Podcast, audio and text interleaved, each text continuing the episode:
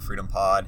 You find me on Instagram and Twitter at Matt Shalava, and it is Wednesday. So I have one more day left in my work week at my day job, and then I'm off. So I'm pumped. I'm pumped to be able to take a little bit of time and spend some more time hanging out with my girlfriend and just take a little bit of uh, time to be able to just relax a little bit with her. So that's going to be a lot of fun. And uh, just looking at the week ahead, we do have some really, really good releases on the horizon to cap off the week. So that's kind of what my focus has been. I've been focusing on a bunch of other stuff too. I've been looking at NBA top shots like crazy.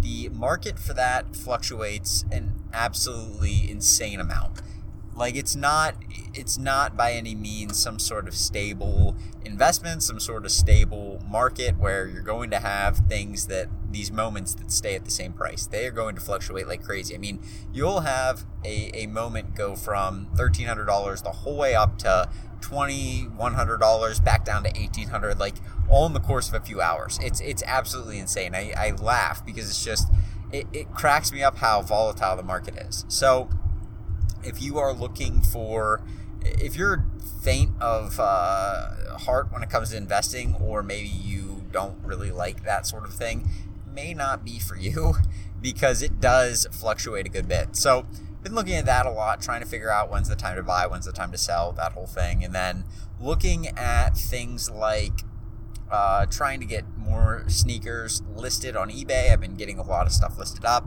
been selling a decent amount of stuff, which has been really, really good. I've been happy about that.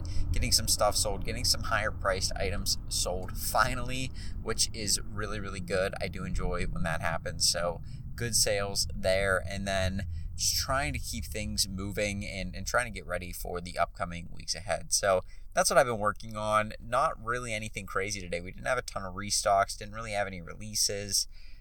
I don't even think I bought anything today, which is kind of crazy. I've been buying so much recently just because of some of the the deals that have come out, some of the things that have released. There were some decent deals on sneakers on a few different apps that they were doing some special kind of promotion promotional stuff and things like that, but really there hasn't been any sort of releases today that have piqued my interest or, or really been there was a there was one. It was a Topps.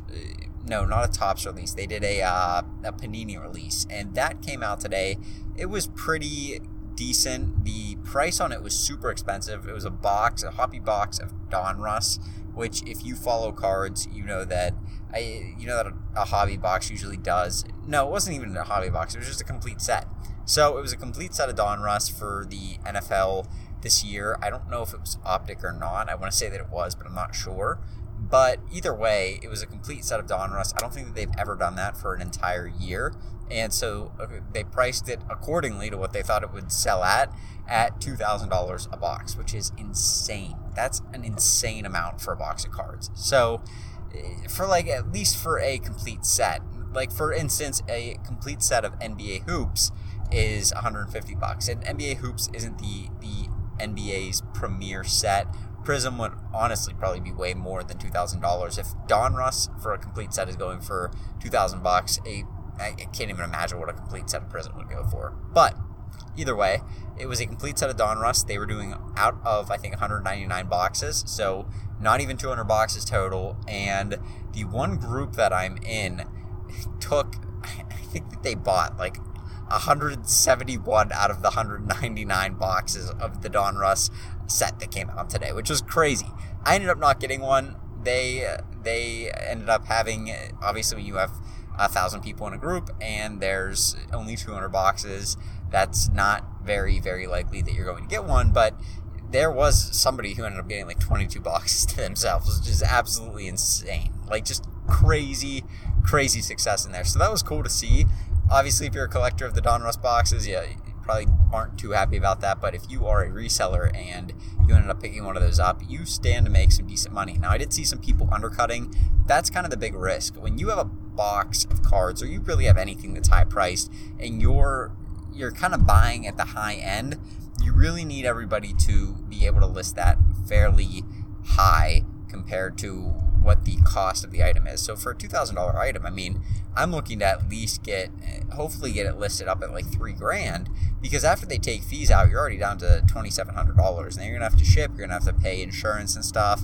You're going to have some sort of taxes involved when you buy the item. Typically, you have sales tax. Some states don't, most states do. So that starts to run up the price a little bit and you start to lose some of your profit. And so for a $2,000 investment, depending on how fast it's going to sell, I mean, for 2000 bucks, a $100 profit probably isn't worth it to me. Somebody ends up screwing something up or it gets lost in the mail or something. You never really know what could happen, but you don't really want, in my opinion, to take that big of a risk to only make 100 bucks. When you start talking about five, six, seven, 800 bucks, 900, 1000, like obviously it starts to make more sense for that sort of an investment. So that's really what I'm looking for, trying to at least make a few hundred bucks, probably like four to 500 bucks on something like that. That's kind of high, I think. I think that's a little bit high for a profit, but at the same time, I mean, you're only looking at about 20 to 25% profit margins on that. That's pretty good when you're doing a reselling thing, but when you're putting that much money into something, I, I really do want to make a decent chunk of change out of it just because it is a lot of money to put down at one time. The other thing that I look for is sell through rate and quick sales. Now, $2,000 box, you're going to be selling for 3000 bucks that's hard to do. Not a lot of people are, are really that well equipped. Not a lot of average people are well equipped to spend $3,000 on a box of cards. Where you may have the average person who can spend easily spend 60 bucks on a blaster box or easily spend 120 bucks on a mega box. Like that's not as bad as $3,000 on a single box of cards. Most people just don't want to dish out that kind of cash. You have to have a very serious collector, a, a very, very serious investor who, for some reason, thinks that a $3,000 box of Donruss for the entire set is a good investment. I I don't know if it is or not. I mean, you'd have to get some really good cards, get some really nice pulls. Now, the good thing was a lot of these cards were limited. I think out of 199, they were actually kind of marked with that out of 199 on them. So you're kind of getting a very limited set of cards within that Donruss set where they're kind of separate from the retail boxes that have come out and stuff. At least that's the way that I interpreted it.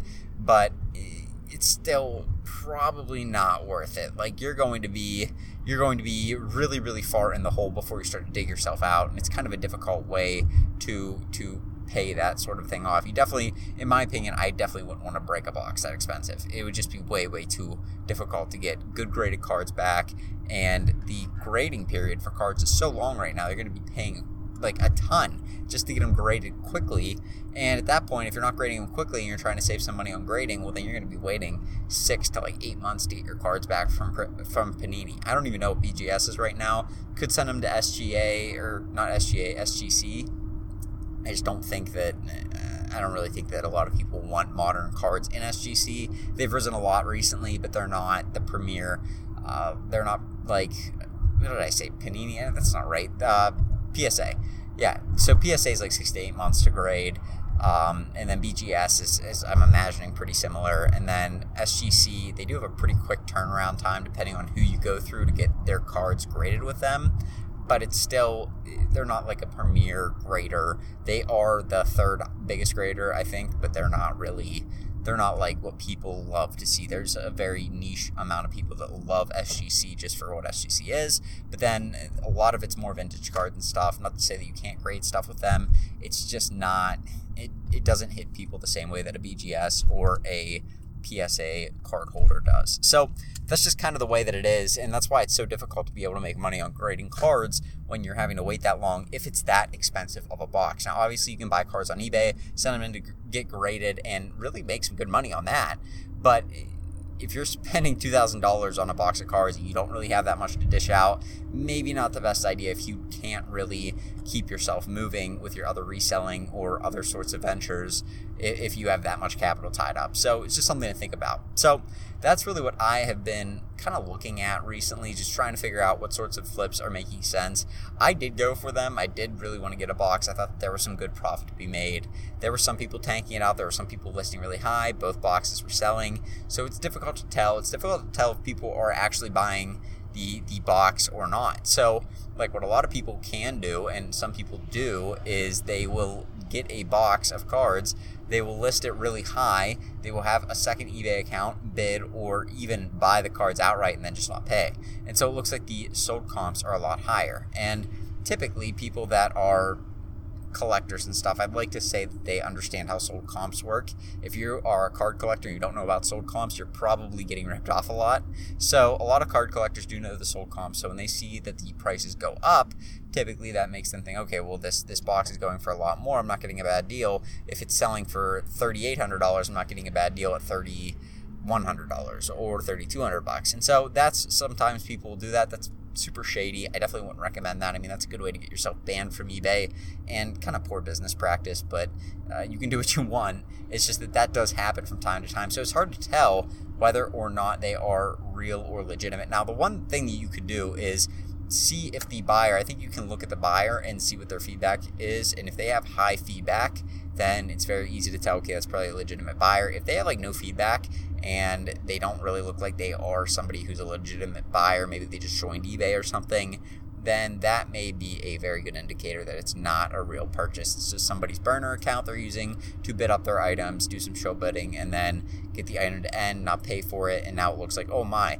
three of these sold for $3,900. I must buy one right now for 3,100. I got to get a good deal on this one. Really, like the real prices of those are selling at like 2,600. And that's what I was seeing. So, just an interesting thing to kind of bounce around there. Definitely something to keep your eye on. You don't want to get caught holding the box of cards when the price kind of tanks like that. But also, once the price tanks on something that limited, typically you'll see prices start to jump. I mean, 200 boxes of cards is such a limited run of cards. I mean, just think about that. I mean, Targets, they, they get in hundreds of boxes of cards, and not anymore, it seems like, but they still do get a lot of boxes of cards in. Uh, a set out of 200 is actually extremely rare. So that's kind of a, a very limited set. It's probably going to go up as time goes on. Not really probably a bad investment, and especially with the good quarterbacks that we have in this past class, definitely some room for profit on that. So, just kind of an interesting drop today, honestly. There's going to be a lot of people talking about it. I'm interested to hear what some of the bigger card collectors have to say because $2,000 for a box of cards is just absurd. I mean, you would go back a few years ago and start telling people that, hey, Panini's releasing boxes of cards at $2,000 retail, they would they would laugh you out of the out of the building. Like they would be like, "Get out of here! That's not that's never going to happen." Panini's never going to be able to sell a box of cards for two thousand dollars, and it was a Dutch auction, and they all sold immediately for two thousand dollars. Like Dutch auction, you can it basically drops every five minutes in price by hundred bucks, and whenever they sell out, they sell out, and it's basically up to the buyers to decide the good the, market price for the item because people will start buying in whenever they feel like okay well this this is my this is my point where I'm going to buy in and now you just see people buying them up at $2,000 a box. I mean, there was money to be made. There's still money to be made. It's just crazy kind of where we're at right now with that sort of thing. So that's kind of my analysis for today. Not something I really expected to talk about, but it is something that's been, I guess, on my mind because it did a release today and it was something that caught me by surprise. When I saw the retail price, I was like, my gosh, people are actually going to spend more than $2,000 on these because eh, you expect a lot of resellers are going to get those and then they're going to flip them I can't imagine what, what people uh, what's going through someone's mind to pay three grand for that box, but hey, there may be some decent money to be made on that. There were definitely some good cards, some good pulls to be made from the boxes. Some one, I think there was a one on one guaranteed in every box, meaning that the card was the only one of its kind, which is obviously makes it extremely rare and, and that sort of thing. If it grades well from PSA, give you a really, really high profit, could pay off the whole box depending on who it is. If it's Joe Burrow, if it's somebody like Tua, if it's somebody like Herbert, oh my gosh, if it's Herbert and it's a one of one, you're gonna make a lot of money if you get a PSA 10 in that. So just there's there's a lot of opportunity for upside, but there's so much downside that it's just like I couldn't imagine breaking one of those. But some people say that it's worth it to them and they end up breaking it and they have a good time with it and they make some money. So we'll see. But with that being said, I'm going to wrap this thing up. You guys have a great rest of your Wednesday and I will get back to you tomorrow on Thursday with another podcast. Have a good one. Peace.